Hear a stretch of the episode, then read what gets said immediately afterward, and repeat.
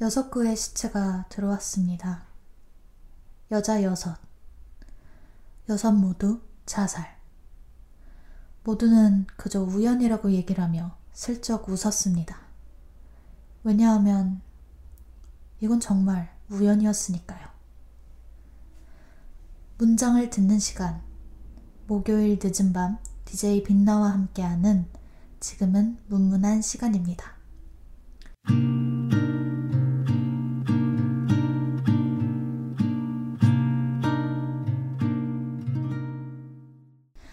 양희은의 산책으로 문문한 시간을 열었는데요. 방송에 앞서 방송 청취 방법 안내 먼저 해드릴게요.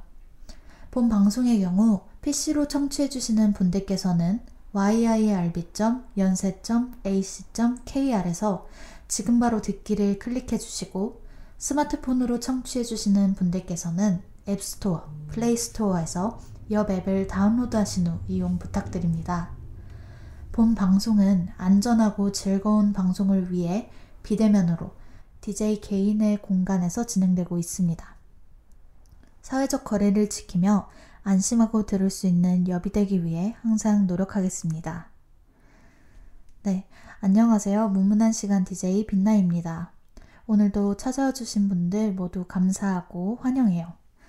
어, 왜 꼭 방송을 시작하려고 하면 컴퓨터는 업데이트를 하고 또 제 마이크는 말썽이고 또 어, 가상 믹서 프로그램이죠. Voicemeeter는 왜 또 오류가 나는지 음, 문문한 시간을 10시 30분에 시작이라고 해놓았는데 어, 오늘이 4회째죠? 4회째 동안 10시 30분에 딱 제대로 시작한 적은 한 번뿐이었던 것 같아요.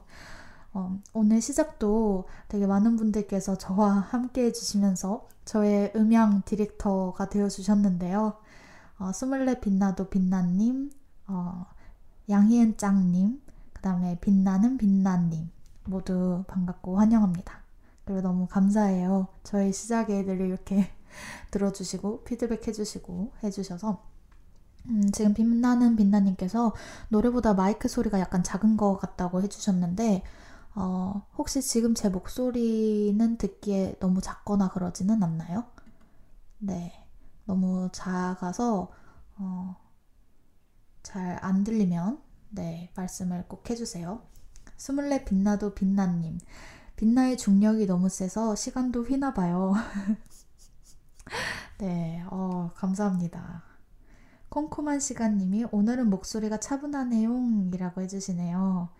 네, 어, 또 빛나는 빛나님께서 너무 작지는 않다고 다행이네요. 네. 콩포만 시간님, 오늘 제 목소리가 좀 유독 차분한가요? 음, 어, 노래 듣고 오면서 제가 또 오늘 소개해 드릴 여러 문장 중에 하나를 어, 낭독해 드렸는데요. 아무래도 그 대사가 워낙 어, 제가 생각했을 때는 무거운 대사기 때문에 제 목소리가 오늘 유독 더 차분하게 들리지 않나 이런 생각이 드네요.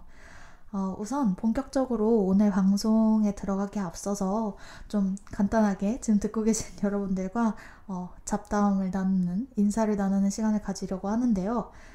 음, 오늘은 문문한 시간의 네 번째 밤, 밤입니다. 어, 지난주에는 시험 기간이라 휴방을 했었죠. 물론 저는 휴학생이라 시험은 안 봤지만 핑계 삼아 한 주 방송을 쉬면서 휴식 시간을 가지고 돌아왔습니다. 어, 지금 방송을 듣고 계신 분들 중에 시험 기간을 보내신 재학생분들이 계시다면 정말 수고 많으셨다고 말씀드리고 싶네요. 여러분의 한 주는 그리고 또 오늘은 어떠셨나요? 문문한 시간이 늦은 밤에 방송을 하다 보니까 뭔가 저한테 있어서 목요일은 이 문문한 시간으로 마무리하는 날로 느껴지곤 해요. 그래서 저는 오늘 음, 공모전 제출 영상을 찍기 위해 신촌, 연남동, 홍대 쪽 서점들을 여기저기 돌아다니면서 어, 이제 촬영을 했었는데요. 몇 주 전에 이제 가을이 좀 찾아오나 싶더니 그새 날이 많이 쌀쌀해져서 이제는 트렌치 코트도 입기엔 추운 계절이 된 것 같아요. 또 집으로 돌아가는 길에 어, 이제 신촌에 있는 산이죠. 안산 쪽을 바라보니까 어, 듬성듬성 빨갛게 단풍이 물들고 있더라고요. 네.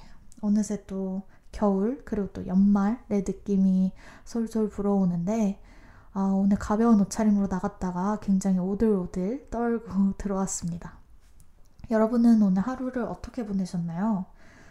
음, 제가 혼자 하는 방송이기도 하고 어, 문문한 시간이 매주 주제를 가지고 오기는 하지만 사실 제가 하고 싶은 이야기를 하고 또 제 방송을 들어주시는 여러분들의 이야기를 또 듣고 그런 시간이다 보니까 약간 친한 친구와 네, 편안한 친구와 집에서 수다 떠는 느낌이에요, 이 방송은. 그래서 제가 어, 좀 많이 질문을 하죠. 여러분의 이야기를 듣고 싶어서. 네. 스물넷 빛나도 빛나님 학교도 너무너무 이뻐요. 붉게 물든, 물든 담쟁이 흩날리는 은행잎이라고 해주시네요. 아, 학교 쪽에 한번 가보셨나 봐요. 가을이 찾아오고 나서 그쵸. 가을에 또 어, 연대가 참 예쁘죠. 담쟁이들도 그렇고 이제 은행 나무도 이제 활짝활짝 피고 하면서 음. 요즘 학교를 사실 잘 안 가다 보니까 휴학생인 것도 있긴 있는데 워낙 코로나 때문에 네 학교를 굉장히 듬성듬성 가게 되더라고요. 그러다 보니까 어, 이전까지는 작년까지만 해도 학교를 다니면서 그 계절이 바뀌는 걸 굉장히 체감하고 사계절마다 다른 학교의 모습을 즐기는 재미가 있었는데 올해는 좀 그런 부분들을 많이 놓친 것 같아서 굉장히 아쉽습니다. 네. 음, 오늘 주제는 여러분이 뭐제 방송 썸네일이나 방송 소개글에서 보셨는지 모르겠지만 연극을 하나 가지고 왔어요. 어, 이 연극은 장진 작가가 쓴 연극 대본인데요. 제목은 아름다운 사인이라고 합니다. 네. 아름다운 사인. 어, 여성만 7명이 등장하는 어, 그런 좀 뭐라 할까요? 되게 희귀한 소중한 작품이죠. 어, 여성이 주인공인 작품도 사실 많이 없는데 거기에다가 여성이 7명이 주연이 돼서 네 중심이 돼서 이끌어가는 연극은 사실 거의 없다고 봐도 무방해요. 그래서 그런지 이 작품은 음, 뭐 여자 고등학교라던가 아니면 여자 대학교에서 또 많이 올리기도 하고 어, 상대적으로 여성의 비율이 높은 그런 연극 동아리 같은 데서도 굉장히 많이 올리는 작품이죠. 어, 제가 이 연극 아름다운 사인을 오늘 들고 온 이유는 2017년 6월, 그러니까 제가 21살일 때 이 연극을 직접 공연을 했던 적이 있었기 때문입니다. 네. 음, 21살에 제가 이 연극을 올리고 이제 학교 연극 동아리에서 이 작품을 올렸었고 최근에 이 작품의 그 대본이죠. 대본을 다시 한번 읽어봤는데 음, 제가 직접 연기를 할 때 느꼈던 문장의 깊이와 또 이제 와서 다시 되돌아보면 보니까 느껴지는 그 깊이가 다르더라고요. 그래서 한번 소개하면 좋을 것 같아서 들고 오게 되었습니다. 기대가 되시나요, 여러분? 오늘도 제가 좀 어, 미스터 선샤인에 이어서 연기를 좀 해볼 예정입니다. 사실 어, 이번 주 주제를 고민을 많이 했어요. 후보가 두 개가 있었는데 음, 바로 양귀자 작가의 모순이라는 소설책과 그 다음에 오늘 가져온 이 아름다운 사인 연극인데요. 고민 고민하다가 음, 아름다운 사인을 먼저 하고 다음 주에 모순을 해야겠다라고 마음을 먹었답니다. 그래서 다음 주 다음 주 주제를 벌써 시작한 지 얼마 안 돼가지고 이렇게 네 소개해 버렸는데 아무튼 그래서 이번 주 그리고 또 아, 오늘이죠. 오늘 그리고 다음 주 목요일도 재밌을 예정이니까 많이 기대를 해주시면 감사하겠습니다. 우선 아름다운 사인의 문장들을 살펴보기 전에 어, 이 연극이 어떤 내용인지 그리고 어떤 등장인물들이 있는지를 먼저 소개해 드리려고 해요.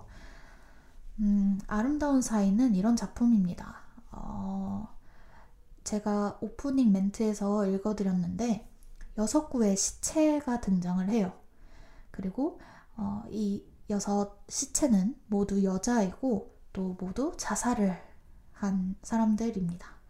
그래서 이제 자살로 사망한 시체 여섯 구가 들어오는데 이 작품에서는 그 시체 여섯 구와 또 이 시체를 어 이제 검사하는 부검을 진행하는 검시관인 유화이라고 하는 인물 이렇게 해서 총 7명이 중심이 돼서 이야기가 이끌어 가지는데요. 음, 유아이가 이 시체들과 대화를 해요. 그래서 이 시체들이 내가 왜 죽었는지, 어, 내가 왜 죽게 됐고 왜 자살하게 됐는지를 유아이와 대화를 하면서 풀어내 가고 또 유아이는 그들의 이야기를 들으면서 자신의 삶과 내가 살아가고 있는 사회에 대해서 생각을 하게 되죠. 어, 이렇게 말하니까 약간 호러물 같네요. 또 이제 이번 주에 할로윈 데이도 있잖아요. 네. 음, 종종 이렇게 길거리 가다 보면 할로윈 소품들이 많이 보이더라고요, 요즘. 근데 아무래도 올해는 어, 코로나 때문에 우리가 할로윈 파티도 이렇게 밖에서 하거나 분장을 하면 막 만나서 놀 수는 없겠지만, 네. 그래도 이제 여러 가지 컨텐츠도 그렇고, 음, 여러 방송에서도 할로윈 기념하는 그런 게 많이 나오는 것 같아요.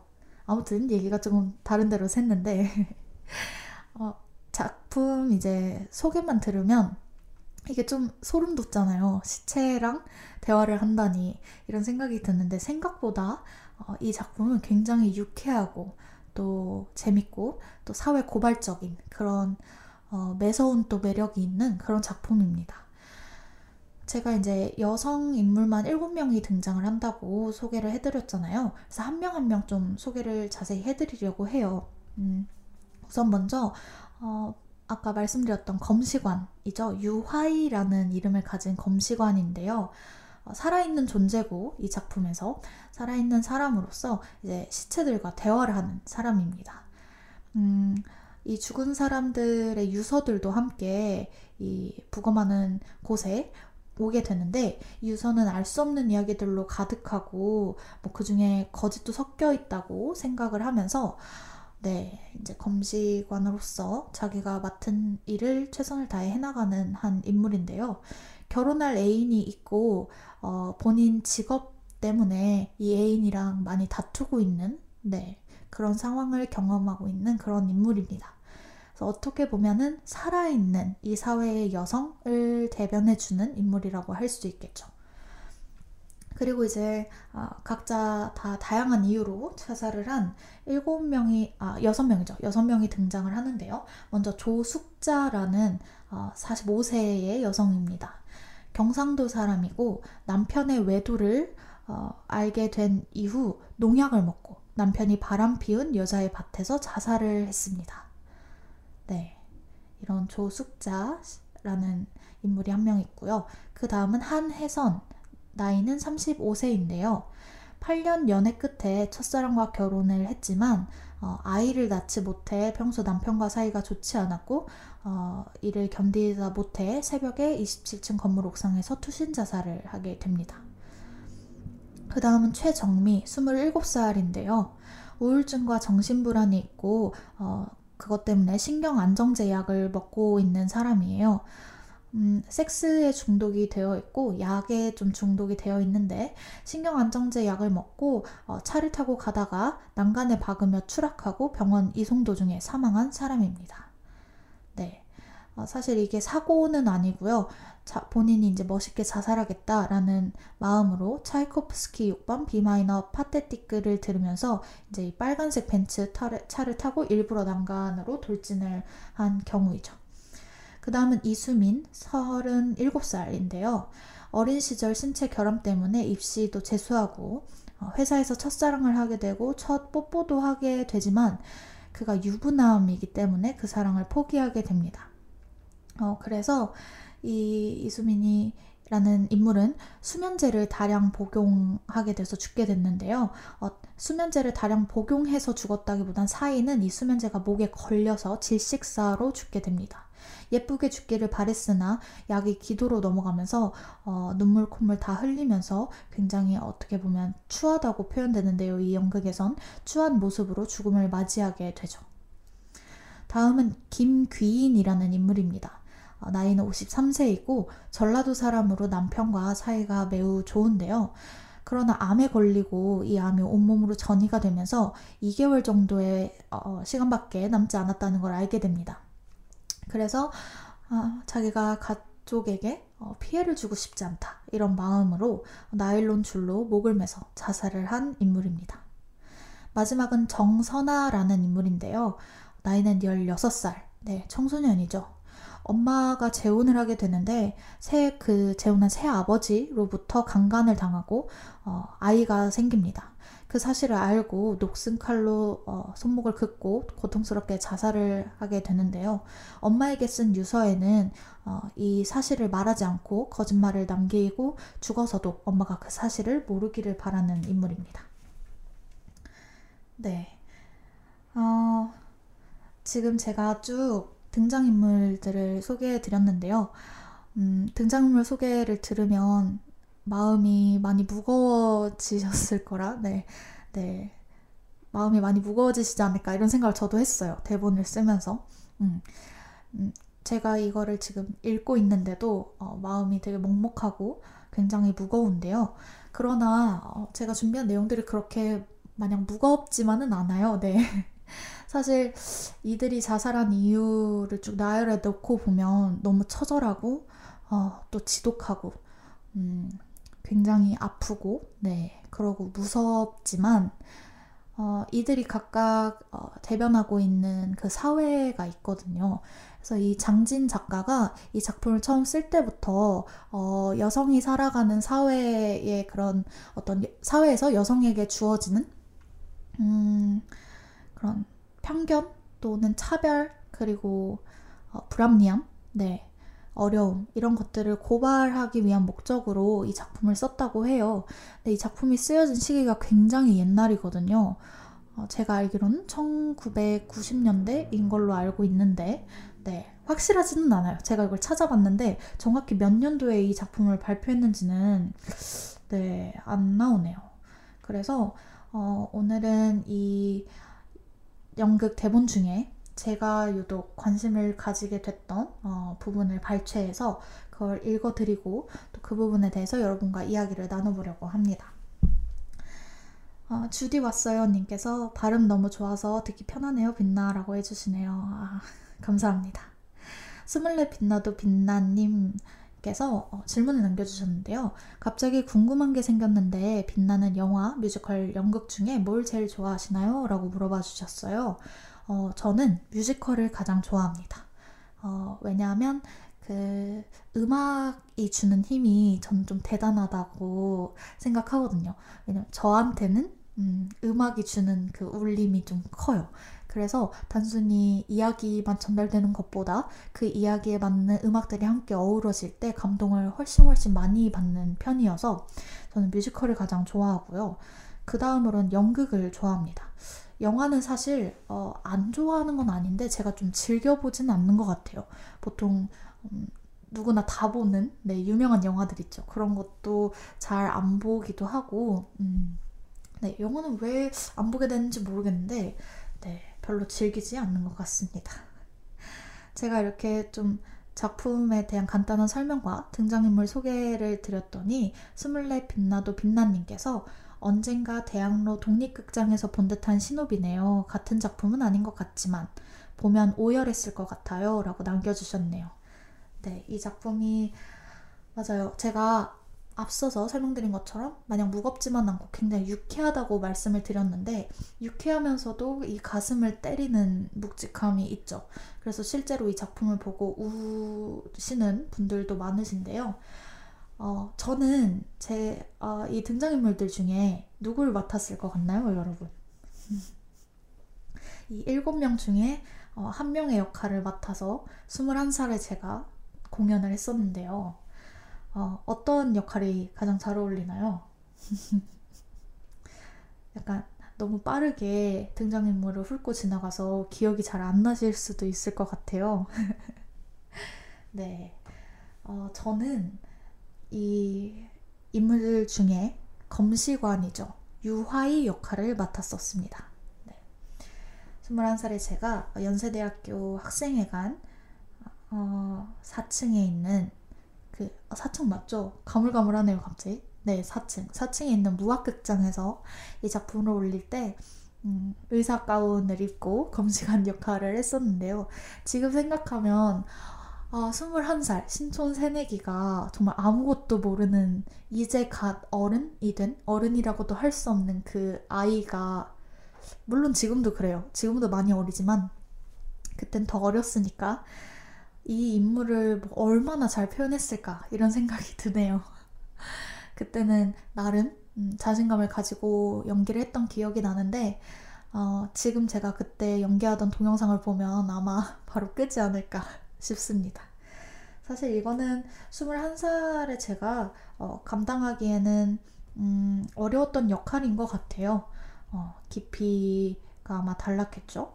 어, 아무튼 그래서 그때 UI 역할을 맡아서 연습을 했었는데 UI가 어, 말하는 그 대사들 중에 이해가 안 되는 부분들이 사실 되게 많았어요. 이게 무슨 뜻이지? 막 이러면서 어, 연극을 할, 준비할 때는 일단 대본을 분석하잖아요. 대본에 내가 맡은 문장, 한 문장 한 문장을 어떤 의도로 이런 말을 했고, 또 이 말을 할 때 내가 어떤 감정을 느끼고 있고, 어, 어떤 생각을 하고 있는지를 막 다 하나씩 분석을 하는데, 도대체 무슨 생각에서 이 말을 하는 거지?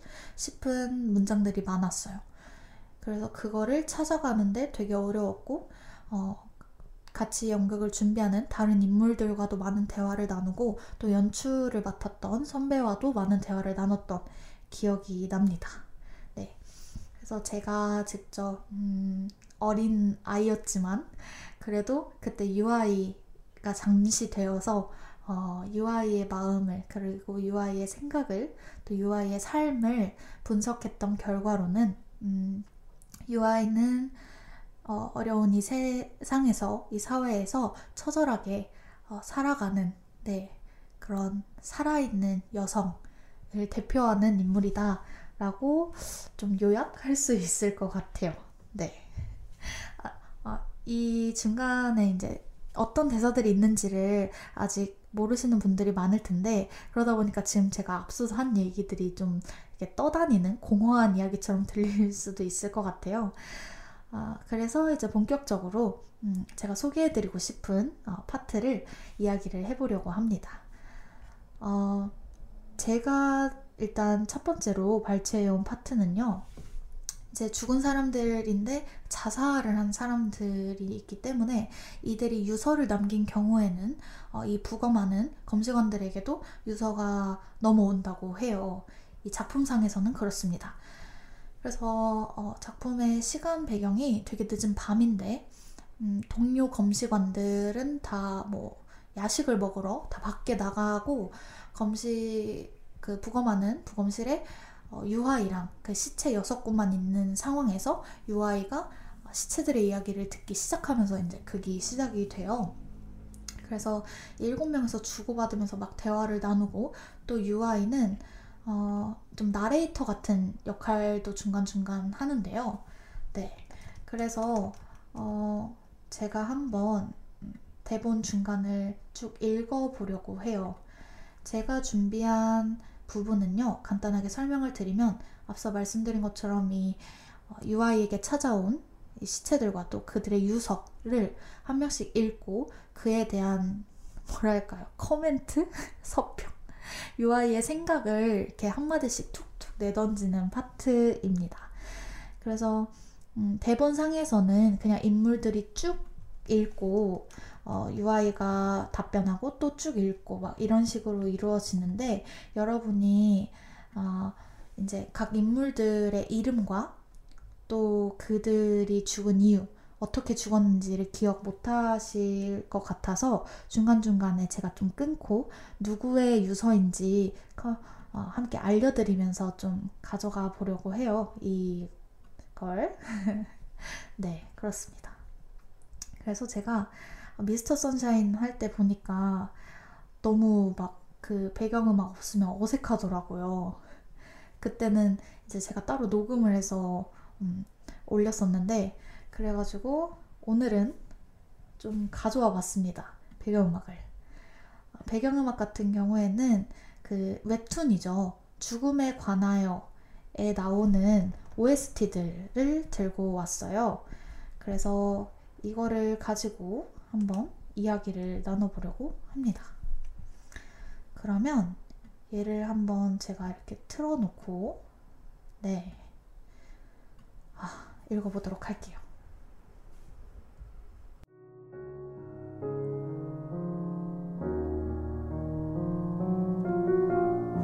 이들의 유서는 이들이 오고 몇 시간이 지난 후에 도착했습니다. 죽은 자의 마지막 이야기.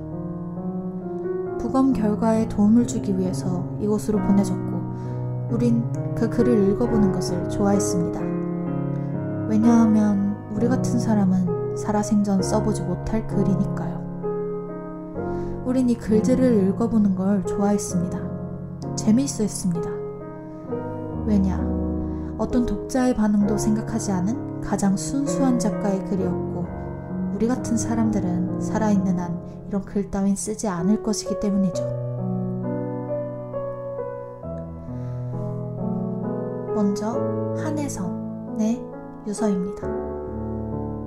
한혜선은 나이 35세, 어, 아이를 낳지 못해 남편과 사이가 좋지 않았고 이를 이유로 투신 자살을 한 인물입니다.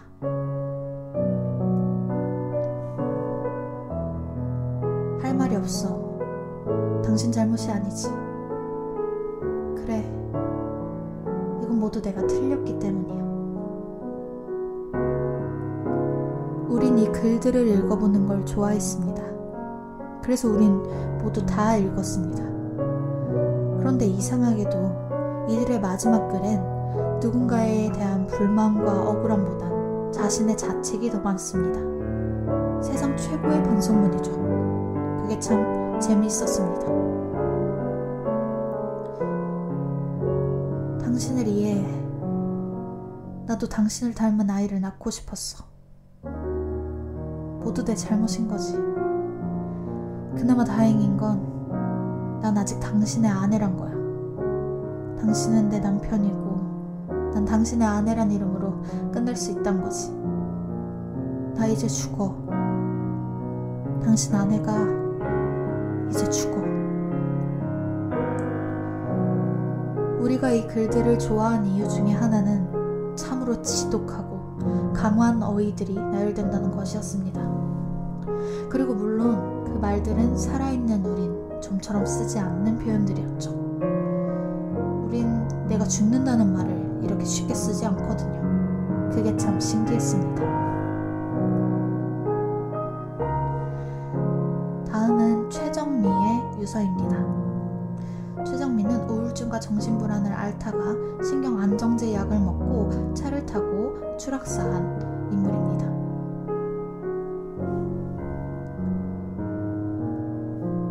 세상이 참 매력 없는 것 같아.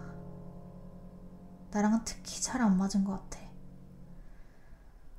다음 세상은 그런대로 괜찮을 것 같아. 뭐, 지금 여기보다야 훨씬 더.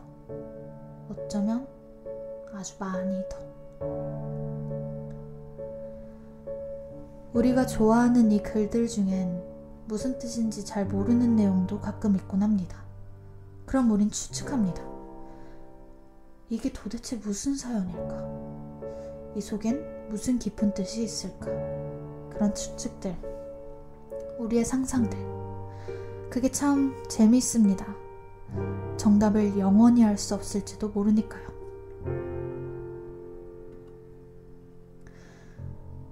다음은 암을 앓다가 어, 나일론 줄에 목을 매 자살을 한 김 귀인이라는 인물의 유서입니다.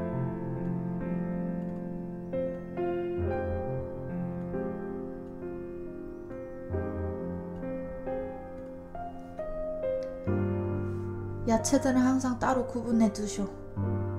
썰어 먹을 것 따로, 갈아 먹을 것 따로. 아침마다 야채즙 갈아 드시는 거 잊지 마시오. 간은 죽기 전까지 안 아프다니까. 괜히 꼬장 피우지 말고 꼬박꼬박 드시오. 녹즙기 110이요. 괜히 220에다 꽂고 홀라당 태우지 말고 돼지코 항상 끼워서 쓰시오. 그리고 당신 양복 한 물 사놨는디 장롱맨 왼쪽에 뒀어. 읍내 나갈 때라도 옆헌내 없다고 꼬질이 다니지 말고 가오 잡으시라고. 행여 그거 보고 남의 옷이라고 내다버리지 마시오. 당신 거 맞은 게. 기록지가 길더라도 괜히 당신이 잘라 맞춘다고 맹가트리지 말고 2천 원이면 해줄게. 복칠이네 세탁소에 맡기시. 그 옆에네 항상 술에는 쩔어 있어도 오바로코는 잘 칩디다.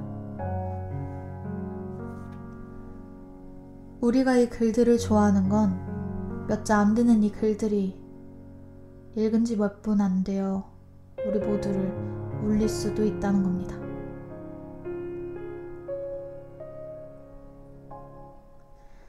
마지막으로 어, 정선아라는 인물의 유서인데요. 정선아는 나이 16세, 어, 새아버지에게 강간을 당하고 아이가 생기자 어, 동맥을 긋고 자살한 인물입니다. 우리는 이 글들을 좋아했지만 모조리 다 읽은 건 아니었습니다. 가끔은 읽기 힘든 글들도 있었으니까요. 미안해요. 무엇 하나 제대로 할 수 있는 게 없어요. 공부도 생활도. 엄만 나더러 왜 사람들과 어울리지도 않고 말도 안 하느냐고 얘기하지만 정말로 난 할 말이 없어요. 그리고 쓸 말도 없어요.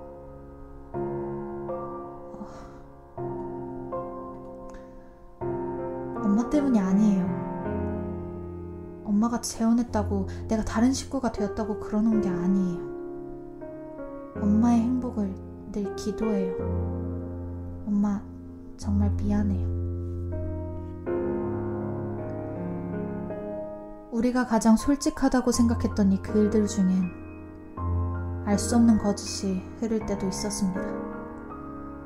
그리고 그 거짓말 또한 지독하게 재미있습니다. 우린 그런 거짓을 남기고 죽을 수 없는 사람들이기 때문이죠.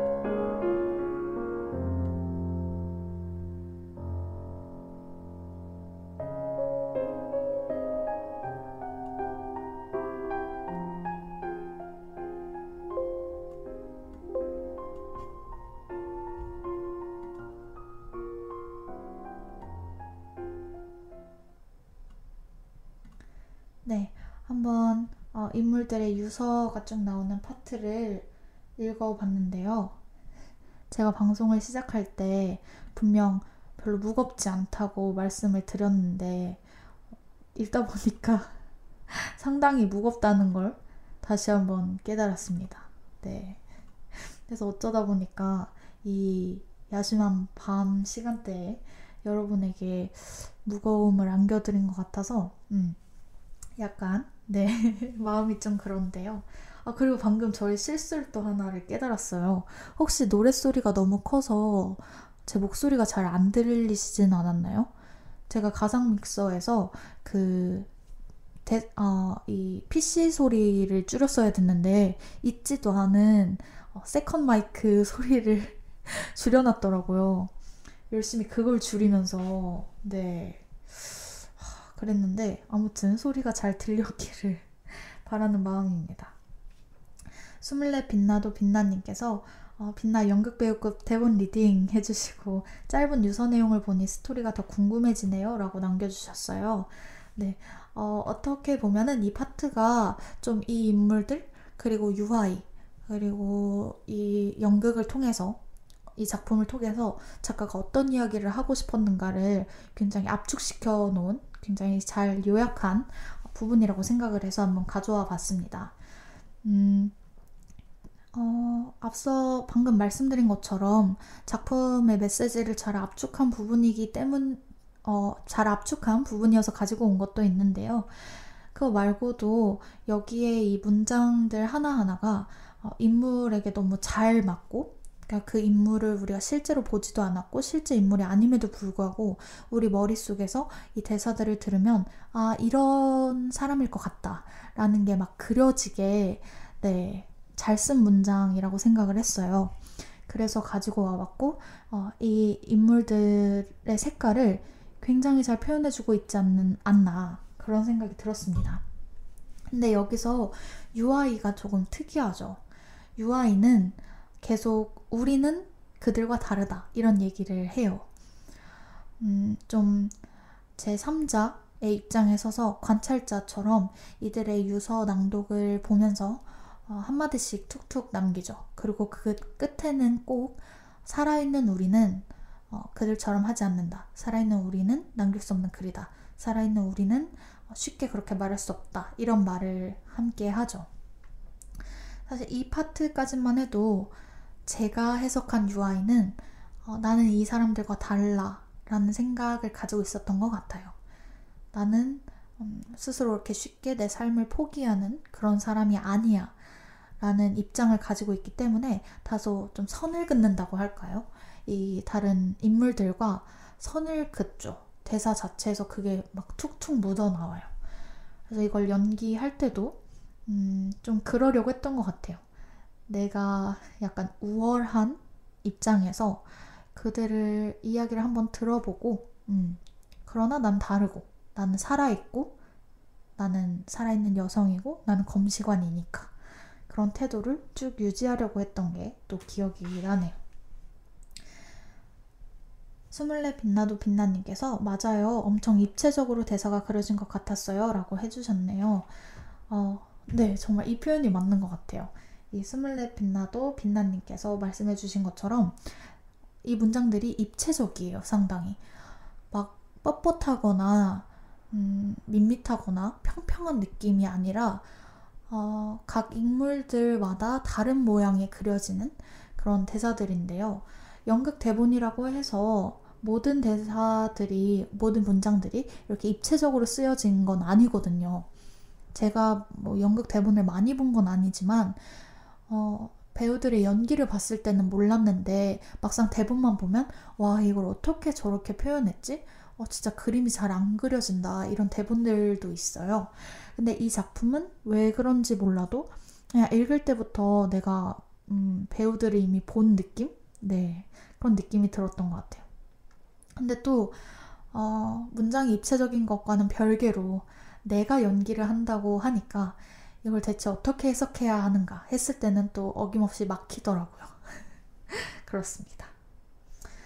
그래서 어, 여러분은 혹시 누구의 유서가 가장 인상 깊으셨나요?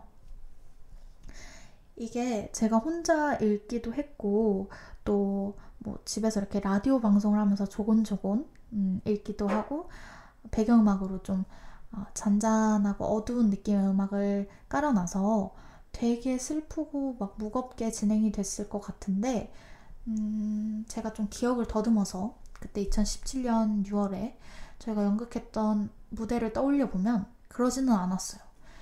오히려 이 시체들 역할이죠. 여섯 명의 자살을 한 여성들은 어, 매 순간순간 되게 가벼워요. 가볍고 음, 편안하고 네 자연스럽습니다. 툭툭 내던지고 거리낌이 없고 어, 그런데 오히려 여기서 뻣뻣하고 불편함을 느끼는 건 유화이죠. 음. 지금 제가 읽어드린 파트만 들었을 때는 어, 이들이 막 죽은 이후로 뭔가 아쉬움이 남아있다던가 아니면은 내 자살을 후회한다던가 뭐 나름의 슬픈 어, 삶에서의 그 어떤 괴로웠던 부분들이 있어서 아직도 그 괴로움에 묻혀 있고 유아이는 그걸 건조하면서 냉정한 태도일 거라고 느끼실 것 같아요. 제가 해석한 이 파트는 오히려 그 반대였습니다.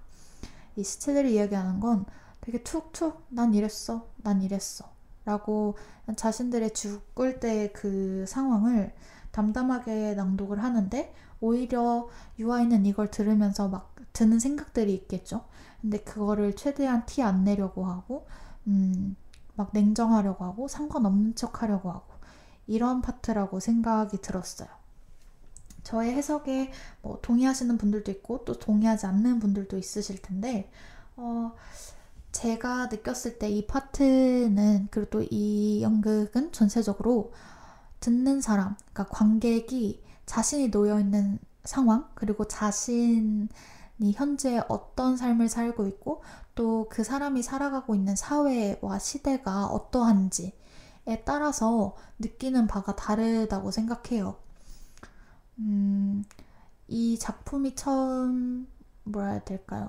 공개되었을 때, 음, 공개되었을 때 그 당시에 사람들이 느꼈던 점과 또 지금 2020년을 살아가고 있는 우리가 이 대사들을 읽었을 때 느끼는 점은 확실히 다르지 않나 라고 생각합니다. 그러나 아주 큰 틀에서 느껴지는 메시지는 아마 동일하겠죠. 네. 아, 그래서 어, 또더 많은 이야기를 나누기 전에 노래 한 곡 듣고 오려고 하는데요. 오늘은 제가 김유나 어, 가수 김유나의 노래에 꽂혀가지고 두 곡을 들고 왔어요. 그래서 먼저 첫 번째 곡으로 어, 김유나의 강 들려드리려고 합니다. 노래 한 곡 듣고 와서 우리 다시 또 이야기 나눠볼게요. 너의 이름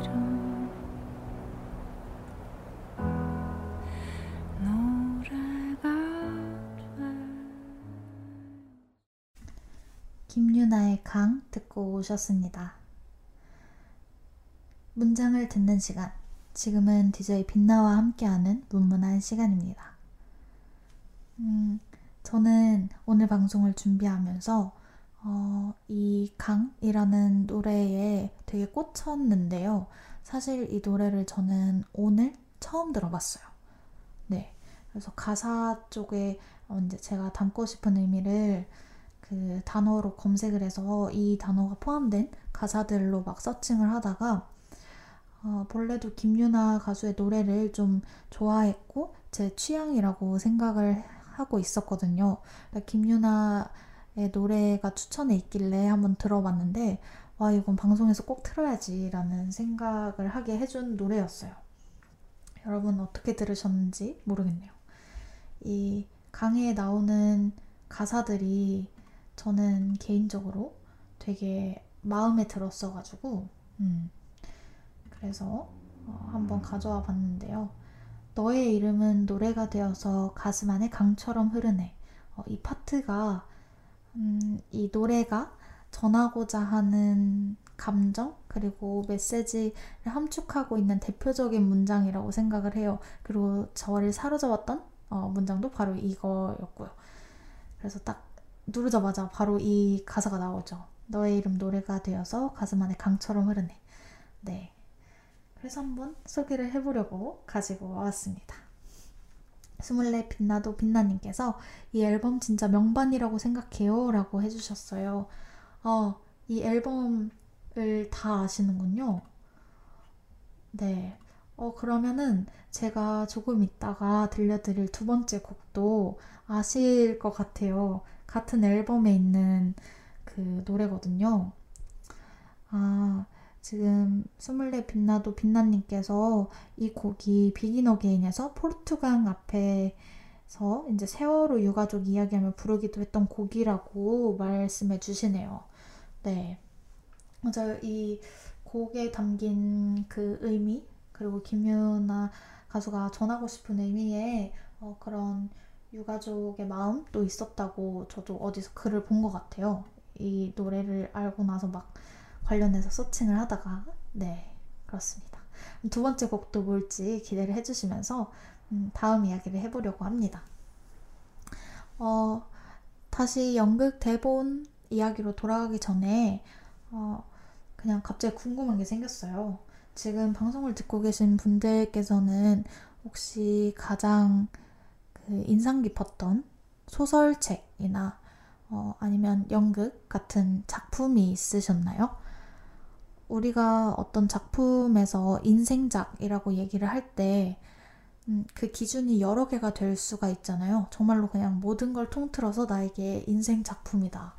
어, 내가 가장 좋아하는 작품이다. 일 수도 있지만, 제가 좀 궁금한 거는, 음, 이런 표현들, 그리고 문장에서 특히 감동을 많이 받았던 인상 깊었던 작품이 뭐가 있는지 좀 궁금합니다. 네. 한번 생각나시는 게 있으면 공유해 주시면 감사할 것 같아요.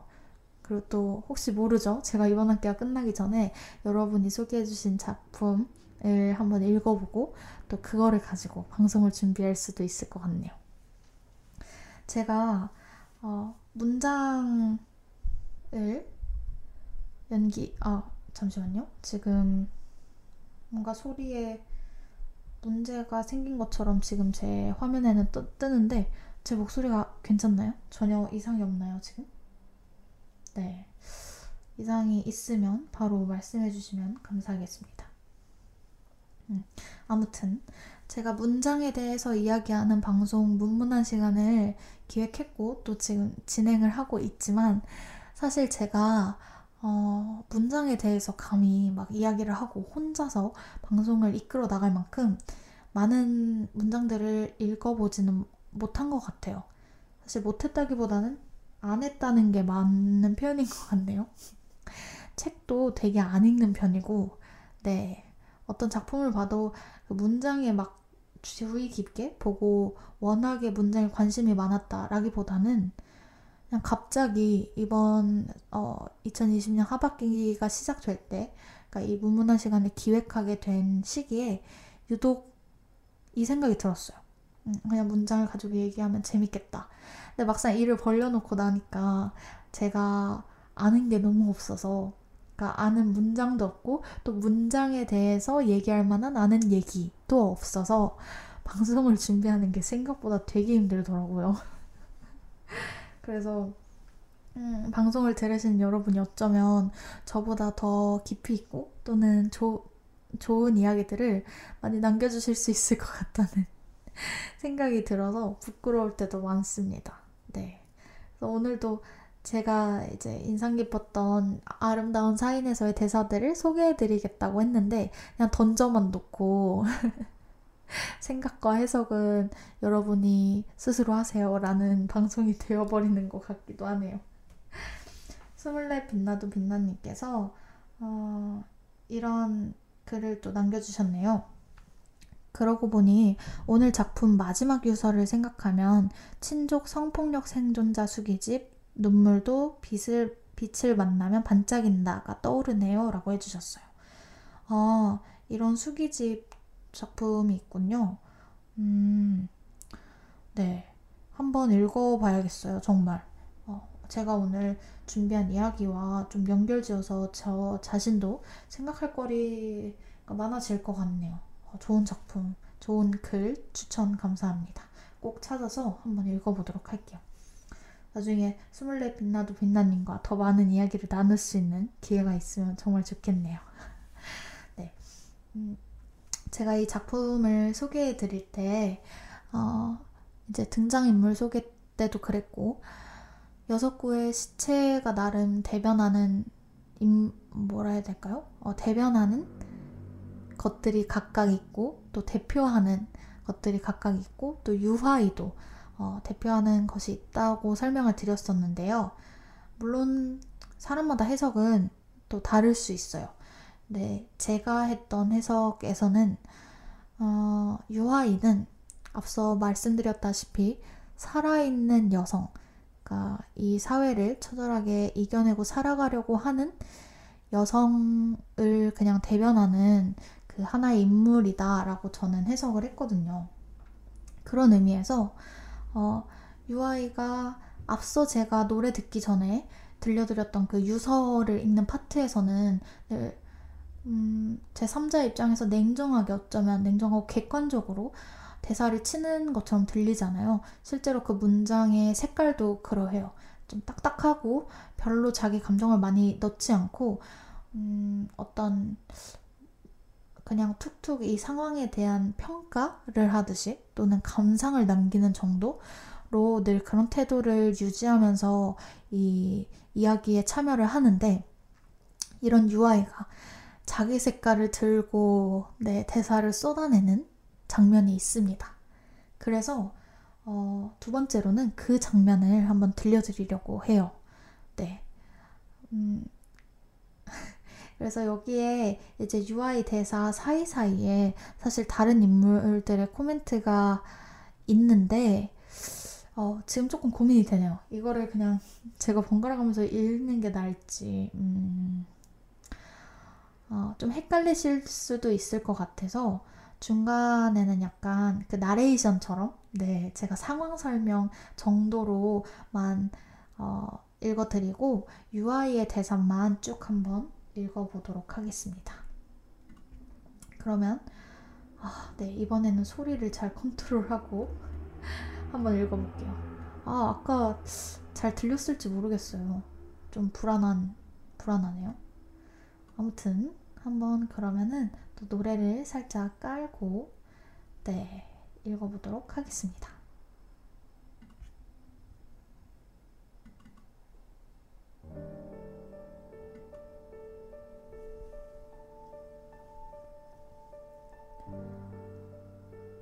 한 가지 얘기해 드릴까요? 내 한 달 월급이 얼만 줄 알아요? 보통 남자 회사원들보다 많아요. 이 일은 늙어 수족이 맘대로 움직이지 않을 때까지 할 수 있고, 괜찮으면 개인 병원으로 나갈 수도 있죠. 그리고 난 결혼을 앞두고 있고 상대는 건강하고 능력 있는 남자예요. 난 부러울 것 없이 복에 겨워 살아요. 당신들은 지금 거기 그렇게 누워 있어요. 줄 맞춰서 그렇게. 알코올 냄새 범벅인 채로 그렇게. 이런 말을 내뱉는 유아이에게 시체들은 이렇게 이야기를 합니다. 그럭저럭 그렇게 살다 보면 그럭저럭 행복해질 수 있을 거라고 생각하냐고. 어쩌면 지금 당신이 생각하고 있는 게 전부가 아닐 수도 있다고 말을 하죠. 여기에 유아이는 또 이렇게 반응합니다. 전부가 아니면요? 난요, 뭐 그다지 커다란 꿈이 있거나 어떤 거창한 희망에 부풀어 살지 않아요. 그저 내게 올 만한 행복, 와도 될 만한 꿈들에 대해서만 기대하죠. 그거에 뭐 그리 겁먹을 필요 있겠어요. 그리고 어쩌면 그게 가장 소중한 삶 아닌가요? 그러면 또 시체들은 이렇게 이야기를 하죠. 그 소박한 거마저 무너져 내릴 때 당신도 죽을 수 있다고. 난 아무리 그래도 죽진 않을 거예요. 그런 것들이 내가 죽는 이유가 될 수는 없다고요. 이런 유아이의 말에 시체들은 또 이렇게 이야기합니다. 당신이 선택한 세상이 아니라고.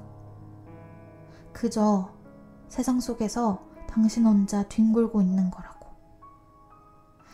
그러다 보면, 그렇게 세상 속에서 힘없이 뒹굴다 보면, 그 세상을 끝내는 것만큼은 자기 손으로 하고 싶을 때가 오게 될 거라고 말이죠.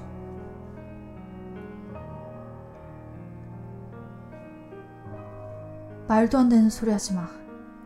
난 늙어 죽을 거야. 그리고 난 내일도 지키고, 내 남자도 지키고, 내 인생 모두를 그렇게 즐기다 늙어 죽을 거야.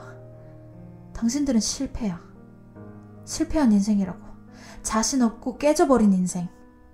더 이상 갈 곳 없어서 비틀대다가 결국 스스로 죽어버린 최악의 인생들이라고. 알아?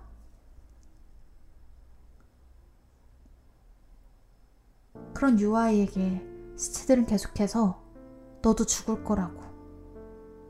그렇게 이야기하다가 말 못한 사연을 가지고 바보 같은 표정을 지으면서 그렇게 죽을 거라고 얘기를 하죠. 제발 조용히 해. 너희들은 죽었어. 죽었으면 그냥 죽은 시, 시체 잡게 누워서 꼼짝들 말고 있으라고. 움직이며 떠들 수 있는 것도 살아있는 자들의 특권이야. 당신 같은 사람들은 누릴 수 없는 거라고. 이렇게 말하는 유아의 곁을 시체들이 떠나다 정선아가 마지막으로 이렇게 한마디를 남깁니다. 결국 우릴 부른 건 언니였잖아요.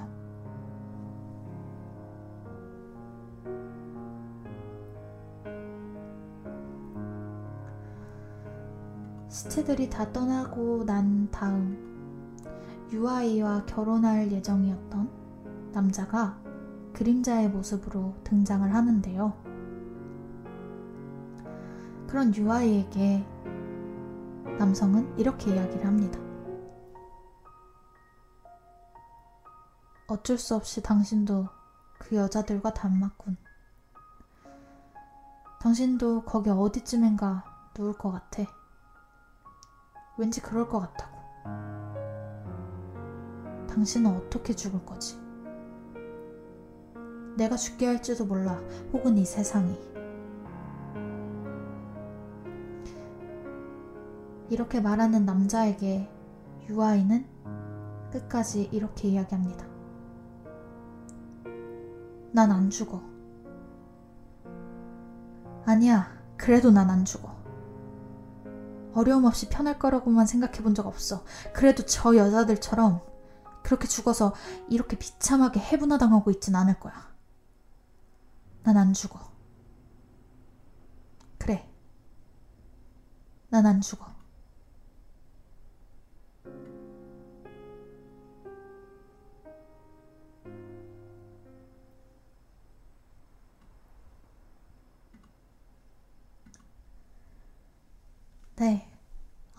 쭉 읽어봤어요. 나름 좀 구분을 하고, 어, 또 미스터 선샤인 때 여러 배역을 너무 중간 설명 없이 제가 똑같은 목소리로 번갈아 읽다 보니까 어, 헷갈리셨던 분들도 있으셨던 것 같아서 오늘은 나름 그런 부분들이 없게 나레이션으로 중간중간 상황 설명하듯이 넣어가지고 한번 소개를 해드렸는데 어떠셨나요? 어, 좀 그 대본들이 잘 들리셨는지 모르겠네요. 이게 제가 말만 하고 또 저는 이 작품을 알잖아요. 어, 연극을 올려봤었으니까 그 상황들이 그려져서 전 충분히 전달을 했다고 생각하는데 또 처음 들으시는 분들은 그리고 시각적인 부분을 제외하고 이렇게 귀로만 들으시는 분들 입장에서는 이게 잘 전달이 됐을지 좀 우려가 되기는 하네요. 네. 도마빼님이 빛나 목소리 너무 좋아요 라고 해주시네요. 감사합니다. 네. 어우, 제 목소리를 저는 막 엄청 좋다는 생각을 잘 못하는데 원래 본인 목소리 녹음된 거 들으면 다들 놀라잖아요. 저도 그러거든요. 근데 이렇게 어, 문문한 시간을 찾아주시는 분들께서 늘 이런 칭찬을 남겨주셔서 굉장히 쑥스럽네요. 네. 스물넷 빛나도 빛나님이 전혀 헷갈리지 않아요. 연극을 라디오로 보는 기분입니다. 라고 해주셨는데요. 어, 정말 극찬입니다. 감사해요. 왜냐면 제가 좀 그런 걸 전달하고 싶었거든요. 음, 제가 전체 대본을 다 읽거나 그러는 건 저작권 문제도 그리, 그렇고, 어, 이 방송이 막 아예 그런 작품을 연기하는 방송은 아니기 때문에 그럴 순 없지만, 음, 제가 문장을 소개할 때 낭독하는 부분에서만큼은 하나의 작품을 귀로 들으시는 것처럼, 네, 그런 시간을 경험하게 해드리고 싶었어요. 그랬는데, 아, 이렇게 또 제가 의도했던 바라고 할까요? 제가 원했던 부분을 느꼈다고 남겨주시니까 정말 기운이 납니다. 네. 제가 방금 읽어드린 부분이죠. 어, 이 파트는 앞서 읽기 전에 설명을 드린 것처럼 UI가 좀 자신의 색깔을 굉장히 과하게 어떻게 보면 과하다고 할 수 있을 정도로 강렬하게 드러내는 장면이라고 생각해요. UI의 대사들이 앞에서 들었던 일부라고 할게요. 일부 그 유서 있는 파트에서 들었던 그 대사들과는 되게 다르지 않나요? 느낌이? 선택하는 어, 어휘도 그렇고 그리고 그 문장의 끝맺음들도 그렇고 앞에는 어, 정갈하고 깔끔하게 정제되어 있는 네, 그런 말투였다면 갑자기 이 파트에서 어, UI가 내뱉는 문장들은 되게 날것으로 막 쏟아져 나와요. 그래서 저는 개인적으로 어, 이 부분, 이 장면을 연기할 때 제일 신나했었던 기억이 납니다. 원래 어, 가장 어렵다고 느끼는 부분이 막상 할 때는 희열을 느끼게 해주잖아요. 저만 그런가요? 네, 저는 좀 그런 스타일이에요. 그래가지고 음, 이 부분이 되게 어려웠는데 그만큼 연기할 때 이 부분, 이 장면을 기다렸던 것 같아요. 이때 UI를 보여줄 수 있다. 막 이런 생각에서였을까요? 아무튼, 네. 그래서, 음, 사실 해석, 저도 이제 이 파트를 듣고 나서 또 읽고 나서 저의 해석이 또 있겠죠. 그런데, 어, 이 부분에 대한 해석은 공유하지 않으려고 해요. 어, 왜 그러냐면, 이 부분이야말로 연극의 거의 마지막, 거의 끝 장면이에요.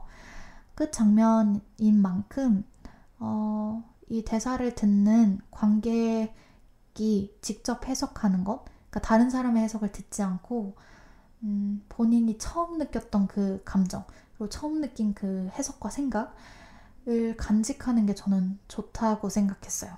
네. 그래서 저도 제가 처음 이 연극 동아리에서 이 대본을 받고 테이블 리딩을 했을 때 그때 느꼈던 그 감정을 아직 간직하고 있고요. 그래서 오늘 제 목소리로 어, 이 파트를 들으신 여러분들도 이걸 처음 들었을 때 들으셨던 그 생각, 아, UI가 어떤 인물인가, 어, 이 작품은 무엇을 말하고 있는가에 대한 고민을 음, 혼자서 한번 해보시는 네, 시간을 가지면 좋을 것 같아요. 사실 많이 궁금하긴 해요. 여러분은 어떻게 느끼셨는지 이야기를 막 나눠보면 좋겠지만 어, 시간도 많이 늦었고 네, 또 여러분도 오늘 자기 전에 어, 저희 방송을 듣고 주무시게 된다면 음, 이 부분에 대해서 혼자 좀 어, 차분하게 생각을 하다가 주무시면 좋을 것 같아서 네, 많은 그런 이야기를 나누지는 않으려고 합니다. 어, 스물네 빛나도 빛나님께서 본투비 예술인 빛나라고 해주시네요. 네, 감사해요.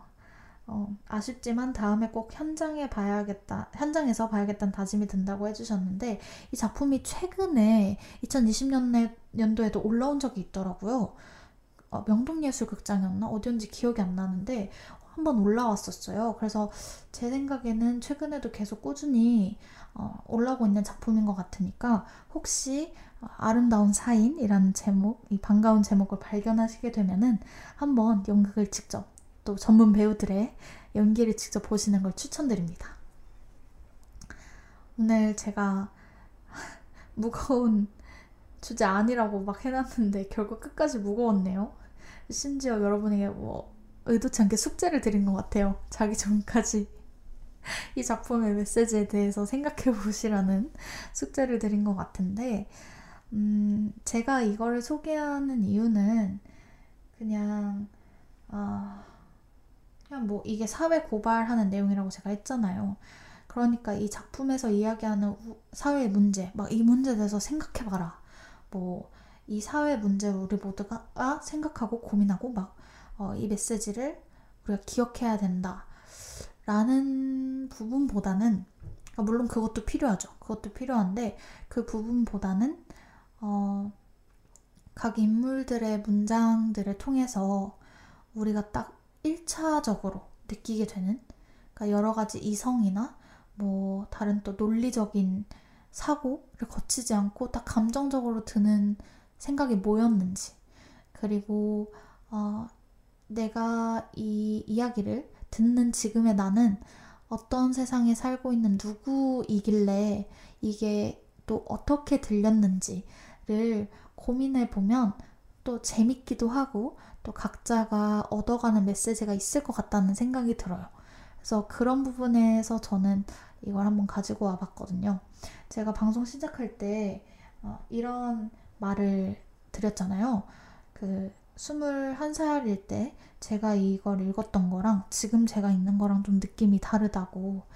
그때는 아무래도 연기를 해야 된다는 생각에 막 그 인물 하나하나, 이 상황 하나하나를 분석하면서 읽다 보니까, 어, 그냥 관객, 그리고 또 지금 2020년 대한민국에 살고 있는 여자 어, 24살 빛나가 느끼는 이 문장들, 어, 받아들이는 이 문장들의 의미와 깊이가 무엇인지에 대해선 생각해 볼 그런 기회가 없었거든요.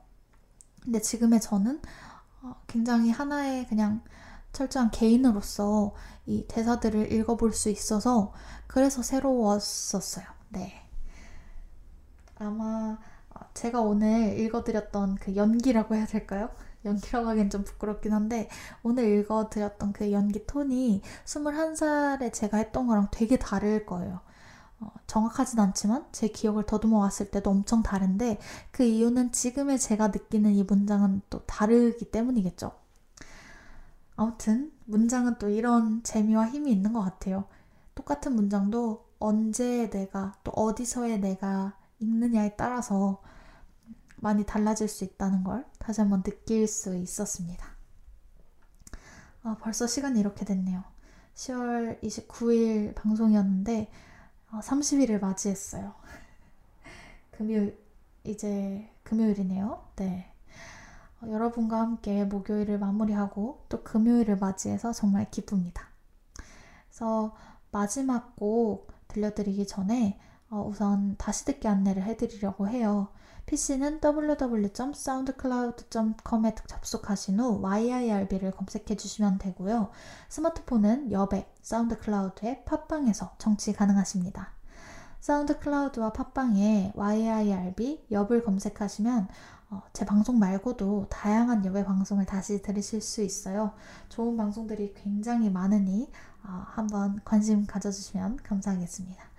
저작권 문제로 다시 듣기에서 제공하지 못하는 음악은 사운드 클라우드에 선곡표를 함께 올려놓도록 할게요. 참고해 주시기 바랍니다. 오늘의 문문한 시간 어떠셨나요? 어, 스물네 빛나도 빛나님이 빛나의 연기력 때문에 무겁지 않고 다층적이었어요 라고 해주시네요. 아유 정말 저를 너무 기분 좋게 해주시는 청취자분이세요. 감사합니다. 제가 오프닝으로 읽어드렸던 대사가 있죠. 여섯 구의 시체가 들어왔다고. 음, 모두 자살이었고, 어, 우연이라면서 웃었다라는 그 기억하실지 모르겠는데, 어, 마지막 곡으로 제가 김유나의 다 지나간다를 준비했어요. 이 곡을 들으시기 전에, 음, 연극 아름다운 사인의 마지막 대사, UI의 문장을 들려드리면서 인사하려고 합니다. 제가 오프닝에서 읽어드렸던 대사를 언급한 이유는 어, 약간 수미상관처럼 그 대사와 굉장히 비슷한 형태의 문장인데요. 전달하는 바는 상당히 충격적이고, 어, 좀, 뭐라 해야 될까요? 충격적이라보단, 어, 되게 마음을 딱 울리는 그 한 방이 있거든요. 네. 그래서 그것과 비교해서 한번 들으시면 좋을 것 같아서 오프닝에 읽어드렸던 대사를 살짝 언급했는데요. 네. 그, 이 연극의 마지막 대사를 들려드리면서, 어, 정말로 인사를 하도록 할게요. 마지막 곡도 인사 후에 띄워드리도록 하겠습니다. 모두 따뜻한 밤 되시길 바라고요. 오늘 함께 해주신 모든 분들 끝까지 들어주시고 저에게 또 여러분의 이야기를 들려주셔서 정말 감사드립니다. 다음 주는 앞서 얘기했던 것처럼 양기자 작가의 소설 어, 모순을 가지고 이야기를 해보려고 해요. 다음 주도 기대 많이 해주시고 오늘의 문문한 시간 여기서 마무리하겠습니다. 여섯 구의 시체가 들어왔습니다. 거의 같은 시간대였었죠. 여섯 구의 시체. 여자 여섯. 여섯 모두 타살. 참 재미난 우연이라며 우리 모두는 웃었습니다.